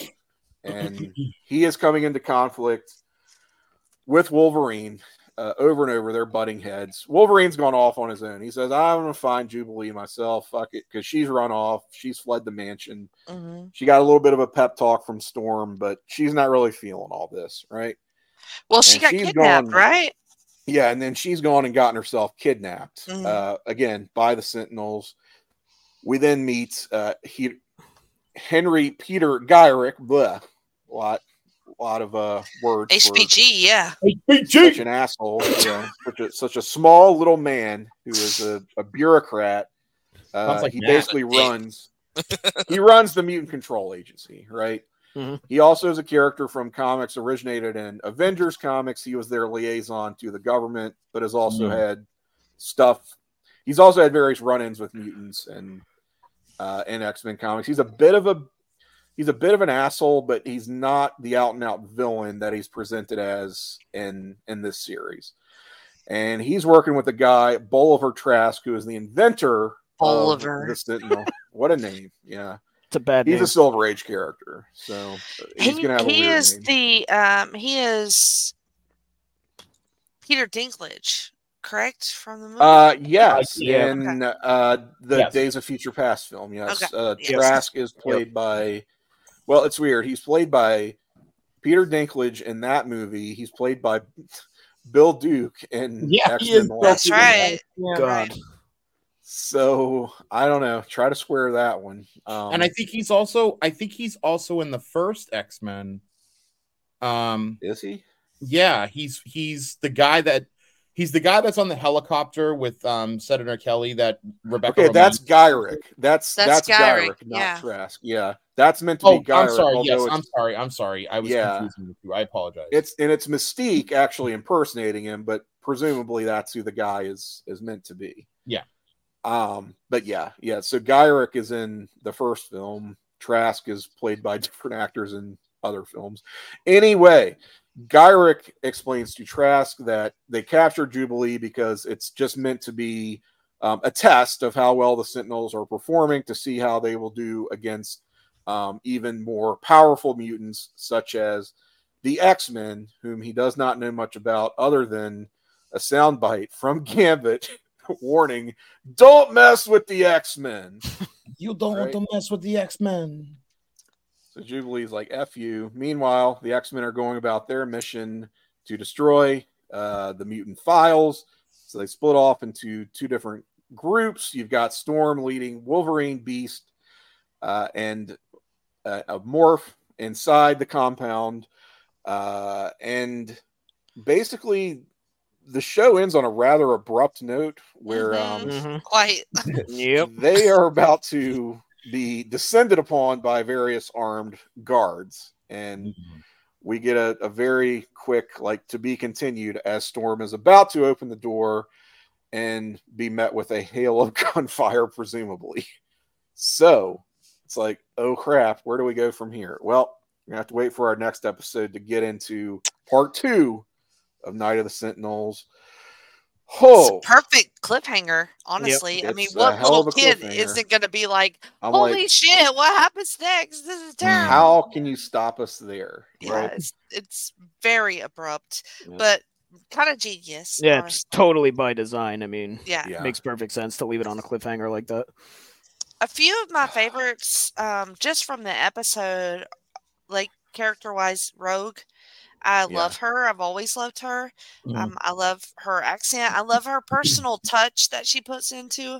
Um, because like along the way, they don't do exposition as much as they do. Like they, they hide it with the characters' own stories, mm-hmm. right? So they mm-hmm. do like through their voice, their very through, distinct voices. They tell yeah. a story that tells you something about them, and right. it's not so like comic booky. Um, yeah. So she kind of yeah. says like, "The first boy I ever kissed on was in a coma or whatever," mm-hmm. and mm-hmm. um, so you get like hints of their powers and stuff like that. I thought Storm's powers looked really cool. Like she yeah. looks so badass in this show. And um, when she controls the weather, it's just the best. Like, I, I love it. I, I mark out for it every time. Um, and, and Professor X, very much a back seat in this episode. Yep. Mm-hmm. Definitely compared to Pride of the X-Men, um, which I will kind of compare it to a little bit because, I don't know, it was you kind of the to. predecessor. Yeah. Um, but... with all that you got, all the all the Professor X you got in that episode, he is just nothing in this episode. Like, not hardly, really. Yeah, no, he, it's yeah. definitely more about the team than it is about X. Mm-hmm. Mm-hmm. Um, I had one other point. Um, Jubilee also not as annoying as a point of view character as I felt that as Kitty, Kitty? was. Yes, yeah, she. And That's then you fair. Get the Danger Room name drop, which I really do like. Mm-hmm. Mm-hmm. Yeah. So and we're introduced you, to that right from the jump. Yep. And and even though you don't know much about Jubilee, you get you you know she's uh, a foster kid. You know that she cares about her parent, her foster parents, even though they said she's only been with them for a year. She cares right. about them. She goes back to check on them, and that's why she gets abducted. Mm-hmm. Um, by right. She says she has to make sure they're okay after yeah. the Sentinel initially tried to um, attack her at her home uh, with, with them. I think so, the yeah. human and mutant bonds are important in the show, and that's something that I want to like kind of keep track of as we go to see if they decrease any, because the human mutant bond is what keeps these mutants quote unquote good in my opinion. Like, mm-hmm. it, it's what kind of grounds them to wanting to have a quote-unquote normal life and with the humans as opposed to fighting against them, which is what we just kind of automatically get to by the end of this kind of debut episodes. Yeah. Well, and it's what the X-Men are working towards, right? What exactly. is Xavier's dream, but peaceful coexistence, harmony between mutants and, and baseline humans. And you can't really have that if these, this team of superheroes is going to be just isolated, right, living in this mansion, totally cut off from humanity. It, it doesn't work, right? Uh, or, or it doesn't you, seem genuine. If you're just around empowered people all the time, then all all you start to think about is, you know, what powers do you have? And you mm-hmm. don't... It's like a group not, think situation. Yeah, you're not thinking about, like, the humans that you're protecting. And I like that the X-Men try to always gear themselves toward that. Mm-hmm. Yeah, it's central to really what's what the driving force of this show is, is mm-hmm. that, that they never wanted to lose sight of just the human mutant conflict. It's one thing to have mutants fighting good mutants fighting bad mutants all the time. That's mm-hmm. sort of what we got in Pride of the X-Men, and certainly we'll see that um throughout this series, but it's always through the lens of what does this mean in the context of the larger, you know, race relations question of right. like, how, how is this going to be perceived by humanity? Like, is this setting us back or moving us forward? Right. And these are questions the show will always be concerned with and hopefully will not lose sight of. It's something. Yeah, I agree. We should, we should continue to observe, Jenny. And I love that Gambit call. I oh know that Wolverine calls Gambit Gumbo. Gumbo. Yep. Yes. Sure yep. That was great. Gumbo was awesome. Uh, Wolverine also mocking Gambit's accent in the Danger Room. Just say, yes. um, just say, uncle. Mm-hmm. mm-hmm. That was really good. Yeah. And uh, Gambit calls um, Jubilee Petite. Petite, yeah. Petite, Petite. Yeah. Is her little her little this nickname. It's so yeah. cute. It's, it just he is such a fully developed character from scene one. Yep. He's a flirt. Right. He's mm-hmm. Cajun, and he's got the magic cards. I've always That's wanted. That's all to, you need to know I've about the magic to, cards. I've always wanted to throw cards like Gambit. They're oh, awesome. Absolutely! And you've all and you've tried, I'm sure, haven't we all? Oh, tried one hundred percent. Oh my god, a thousand times. It doesn't work, does it? No, it turns no. out regular playing cards don't blow up like that. Well, you're not Gambit. Weird. So. You even also just, can't throw them in just, a straight line. I can't transfer cosmic like, power into these things. Wow. No. God damn it! But even just like his ability to like like the flick, where he flicks it and it Love goes straight, flick. like. Yeah, I can't do the yeah. flick either. It, you can't throw it in a straight line. Exactly. What no. What is this? Uh, I, the one character I, I do think is a little, I don't want to say off, but was a little bit uh, jarring the first time around and sort of remains so, is as much as I do love Storm in this series, um, the little soliloquies, She she's very poetic in, in she when she manifests extremely. her powers. It it almost sounds like she, it's like a form of spell casting or something, yeah, or she's right. she's mm-hmm. conjuring some kind of sorcery, or I, I don't know. Which Maybe is she not, feels that way when, when she feels the power, like she when has she to, feels like, it. Yeah, she just has it. to. Yeah. She she's very I she's very I always, theatrical, right? Well, yeah. I always I always said as as much as Professor X looks like uh, Patrick Stewart. Mm-hmm. I feel mm-hmm. like Storm, at least in the animated series, is just is is a cross between Angela Bassett and Maya Angelou. Mm-hmm. Like it's just it's Angela Bassett Maya, with, yeah, with the Maya Angelou. Now I'm well, picturing, her poetic, yeah. her now I'm picturing Maya Angelou conjuring up storms, and that's a visual yeah. I didn't need. But it's just if you think of it's like. I always look at Angela Bassett as just like, I am woman, hear me roar. Yeah. yeah. Oh, yeah. That is a mm-hmm. thousand percent Storm, which is a shame that Halle Berry was never able to master that because, oof. Yeah.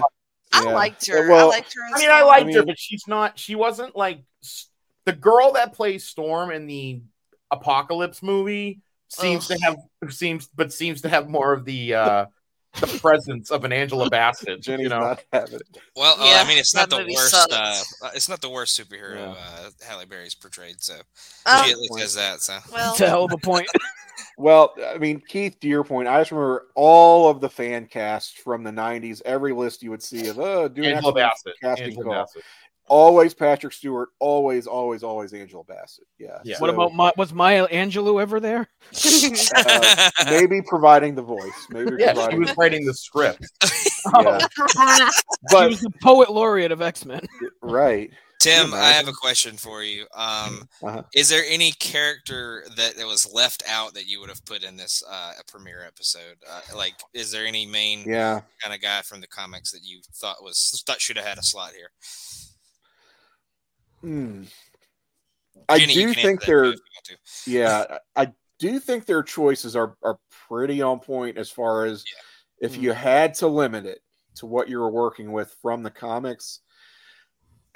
I think there's there's definitely more potential in a character like Nightcrawler. I was, but again, I was gonna say Nightcrawler. I see Nightcrawler. why they that but was... it's weird because it's like I see why they didn't use him because he's not an X-Man at the time in nineteen ninety-two. Mm-hmm. He's okay. he's off he's off in Europe, he's on Excalibur. Uh, granted, an X-Men spinoff, but it's like he almost would feel out of place on on this team because you're reading the comics going, okay, yeah, it's the blue team plus, you know, Storm and Jean. That's fine. Mm-hmm. But what the hell is Nightcrawler doing here?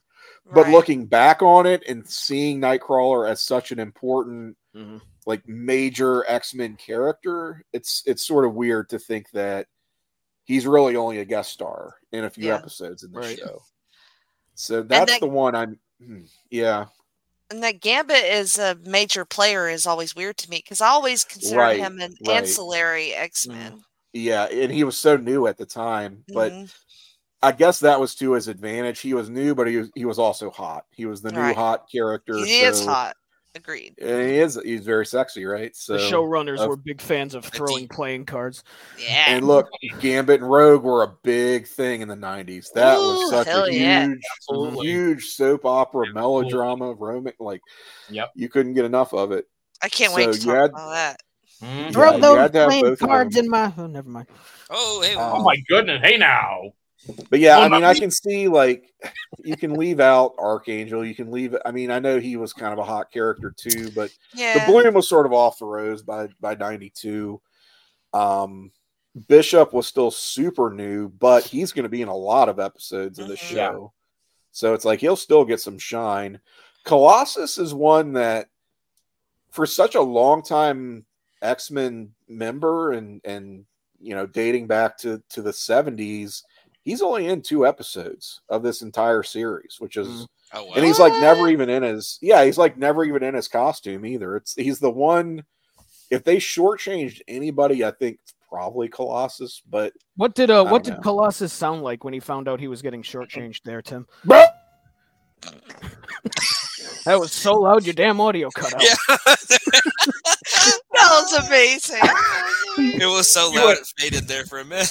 It was like, Tim, Tim changed and broke his microphone. uh, I might have. Can you still hear me? Yes, like, you're good. I think you broke you your vocal cords. Never, never mind his microphone. I'm worried about his damn vocal cords. Already went, bah. It sounded like it, it was almost like it was like a very it was a very violent burp. It was almost like you were so hoarse that you like started to yell, yeah. and then your voice just went like one thousand like, pardons. We'll, bl- we'll blame me for that one. That's my. That was amazing. Oh my god! It's like it started and just died. It was oh, awesome. Was he was very fun. outraged. Yeah, he was. Nonetheless, it was so all right. So, like I said, or I think Tim said, one of us said, we could talk one about this said. for probably four years. So we need to. Probably wrap it up. Wrap it somehow wrap it up. Um, somehow wrap yeah. it up. I know you wanted to talk a little bit about what the comics were like at the time, so this seems like a very briefly, very, very, very briefly. Um, it's kind of crazy because you think nineteen ninety-two, uh, the month of October. What are the X-Men comics like at that point? Like if you if you went to a comic store or even a newsstand at the time and said, "I love this show. I want to pick up some X-Men comics now. See what those are like." Um, they would have had you fairly perplexed, and that I could tell you that was the case for me, because what was on the stand, real quickly, I'm going to run through. Uncanny X-Men two ninety-five, X-Factor number eighty-five, X-Men, that's an adjectiveless X-Men, number fifteen, X-Force number seventeen. These four issues collectively are parts five through eight of the Executioner Song crossover.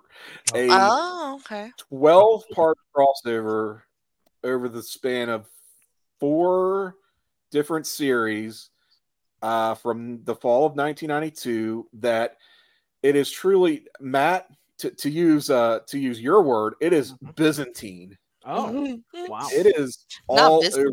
Sure that I hate it. I hate it when things are Byzantine. Bringing in like the, all of these enigmatic characters, the, these new villains like Strife, who's a guy in a suit of armor made of knives. Basically, mm-hmm. He looks identical to Cable for some reason. So what's the deal there? Cable's the cyborg with a mysterious past. We ne- now need to learn more about that. And hey, what's the deal with Mister Sinister reappearing? All of these characters are wrapped up in this one storyline. And I mean, it was for someone who, again, was not a regular reader of X-Men comics. This was like both impenetrable, but, but also for some reason, very alluring to me, because I was like, I don't really understand any of this, but it's got a lot of really cool action. And it makes me want to learn more.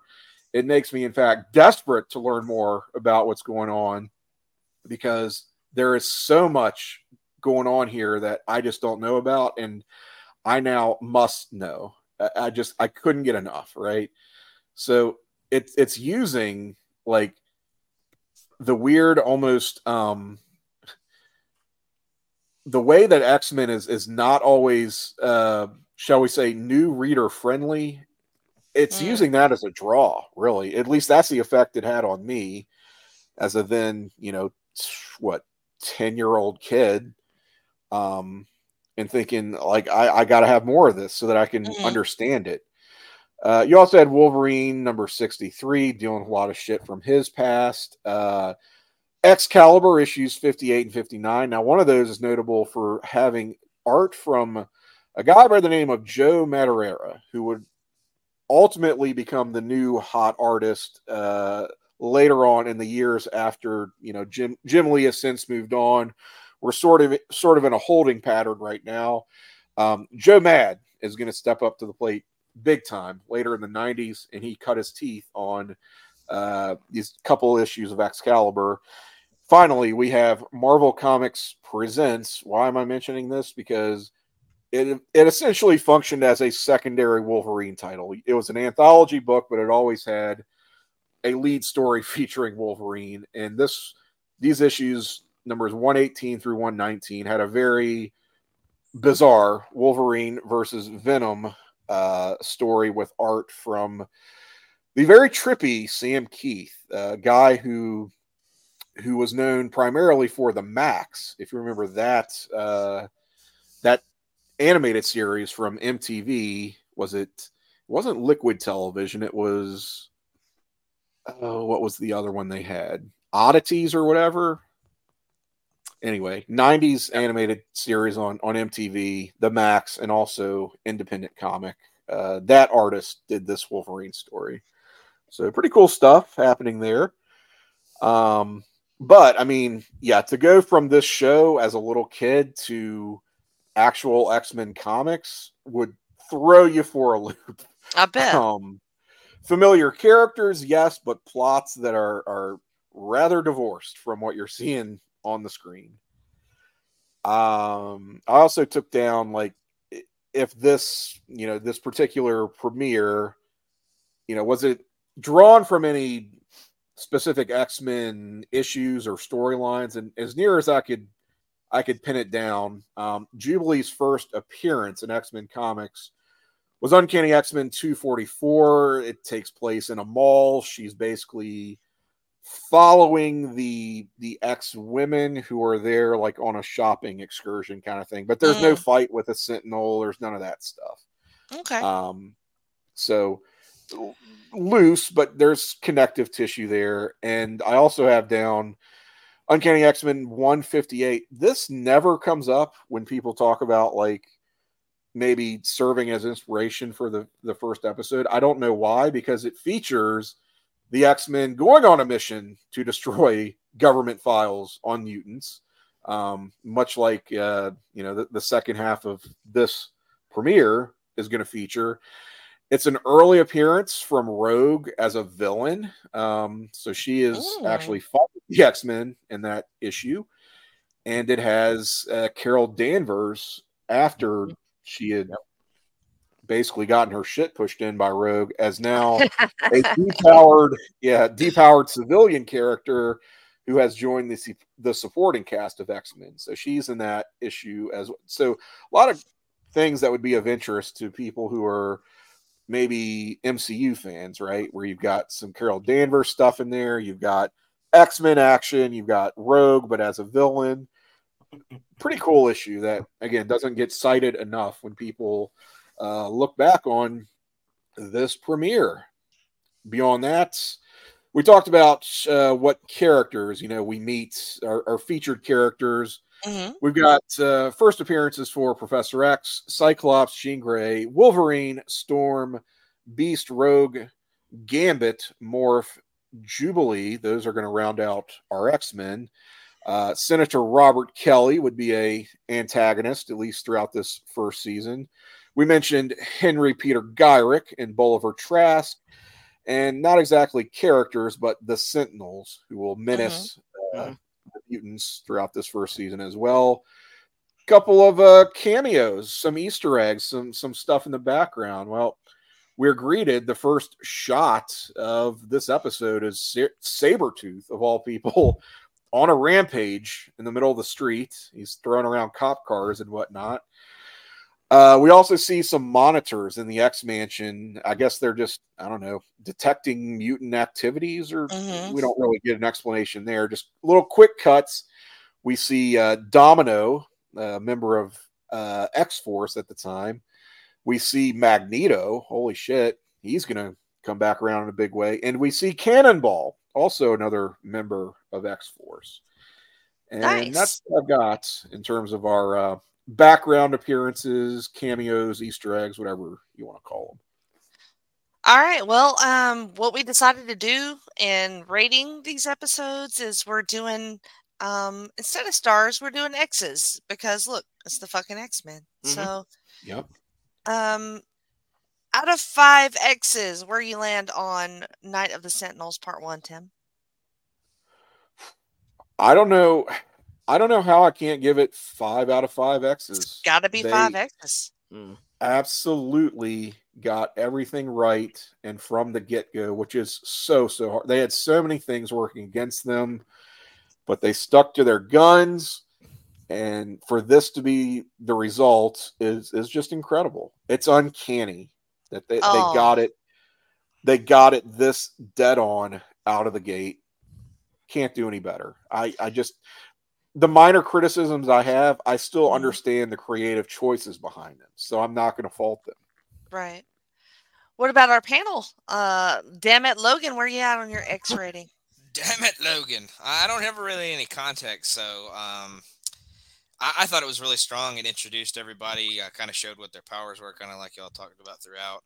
Um, I liked a lot of the fight scenes. I liked the f- part in the mall. I felt like that fit the time period a, a lot. The nineties, that's a big thing that a lot of people did, hung out uh, at malls and stuff like that. So uh, I just, I think it was really strong. Uh, it, and like y'all said, that it leaves you with that cliffhanger at the end. So mm-hmm. you kind of, kind of want to definitely watch the next, which I actually did. Uh, I was a bad, bad, bad person uh, on, on this time. Sorry. I, I just couldn't help myself. Um, it was so enticing, but like, like y'all said, it was just, it hooked you in and you immediately wanted to watch that, uh, that next one. So, um, yeah, I'll go five out of five too. What wow. about you, Dark Beastie? I would, uh, honestly, I would give it, um, five blue stars and five gold stars representing. Oh, ten stars. All right. Wow. Dark Beastie coming from Japan over there with all the snowflakes. Suzbeli? Uh, Suzbeli, that's me. I mean, yeah, I, I think uh, for a pilot, it's just about everything you want. And then some, like, just all the shit they were able to pack into twenty-two minutes mm-hmm. of this episode. Yeah. It, it's nonstop. It does not let up at all. And it goes by so quick that it's like, oh, shit, like, this is over already. Just the amount of stuff they fit into it. Mm. And, yeah, it, I really enjoy it. I'd seen it before prior to watching it here uh, for this show, but I uh, really enjoyed it again here. So, yeah, I will also go uh, uh, X five. See what I did there? Across the board. Now, I feel like we, like, how, where do Damn. we go from here? We're, we well, go to a ten-star scale like Keithy did. Match. Well, I'll just put it this way. I don't exactly think the second episode is a drop in quality. I, right. yeah. you know, if we were Are all of our that, episodes going to be five X? No. No, this, I mean, we do get to a point where it's like, but okay. what are we doing? Uh, yeah, this, I mean, it's just so, the writing is so slick yeah. in this, mm-hmm. in this pilot, and, and they it's so hard to, be, to do her a pilot. job was on it the line. Yeah. Right. Like exactly. you said, she yep, put her yep. fucking job up for this show. Yep. And... Well, and think, like, you could, you could make a, a finished product that is this polished and this good, but maybe it doesn't hit. Maybe for, right. for whatever reason, yeah. people are just like not into it. Maybe yeah. her timing career or... was on the line. It was on right. the line. Mm-hmm. But yeah, that, that had to feel it, good, it. right? And that we had could to talk feel good. More about you know um, the reception of the show as we go mm-hmm. along too, mm-hmm. and how well it does, which I don't think we've talked about previously when we were planning it. But that's something not that I really. would be interested in too. Yeah. Yeah. We'll definitely get into that as, as we go along here. And, uh, of course, we've got to talk about, you know, some of our excellent voice cast as well, which we, we got into a little bit here, but we'll have more opportunities to dive into that. But um, we'll already put it, fully... Put it, put it on a cliffhanger, formed, just like. like this episode. mm-hmm, mm-hmm. But, uh, yeah.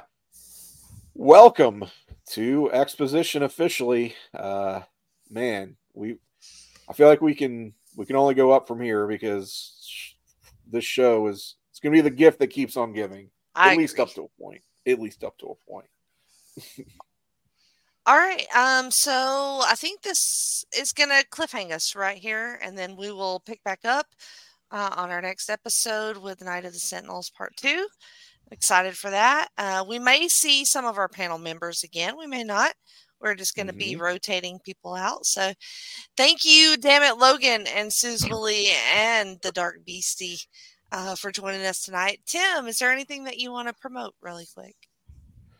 Uh, just another comics-related podcast, I would say, over on our sister network that is Place to Be Nation Pop. I do a show called Traders of the Lost Arcs where we talk some old comics, some hidden gems, some things that are maybe underappreciated from the comics medium. So that is myself, uh, Sean Kidd, Scott Shiflett, and Andy Atherton.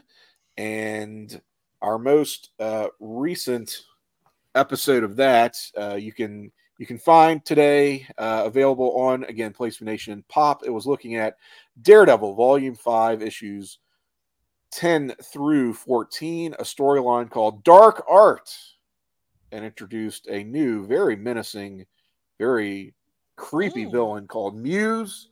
I had never read this before, but um, we all enjoyed it quite a bit. Spoiler alert. So listen to us unpack that comic from, or that storyline from twenty sixteen in comics on Traders of the Lost Arcs. Nice. And I think that'll do it for my purposes. I do some other shows, but I'm just keeping it keeping it comics right now. Jenny, how about all that? All right, keep it comics. Uh, I'll just keep it Jenny uh, with the Jenny position on Wednesdays on the North South Connection. I got Freak Out Drive-In coming up really soon in the month of October. Super stoked for that. Already started recording those episodes, and they are super great. So uh, listen to those. And follow me on Twitter, X Twitter, I guess we can call it on mm. this show since it mm. fits with our theme. I guess. Um, And follow all of our panelists uh, as well. You can find them on there.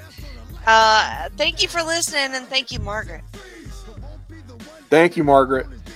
Damn it, Logan. The only thing you can't steal was came out to play. Stay out my way, motherfuckers. We gonna rock, then we gonna roll, then we let it pop, don't let it go. X gon' give it to ya, he gon' give it to ya. X gon' give it to ya, he gon' give it to ya. First we gonna rock, then we gonna roll, then we let it pop, don't let it go. X gon' give it to ya, he gon' give it to ya. X gon' give it to ya, he gon' give it to ya. He ain't never gave nothing to me, but every time I turn around, cats got their hands out, wanting something from it. I ain't got it, so you can't get it. Let's leave it at that, cause I ain't with it. Hit it with full strength. I'm a jail, so I face the world like a girl in the bullpen. You against me, me against you. Whatever, whenever you gon' do. I'm a wolf in sheep's clothing.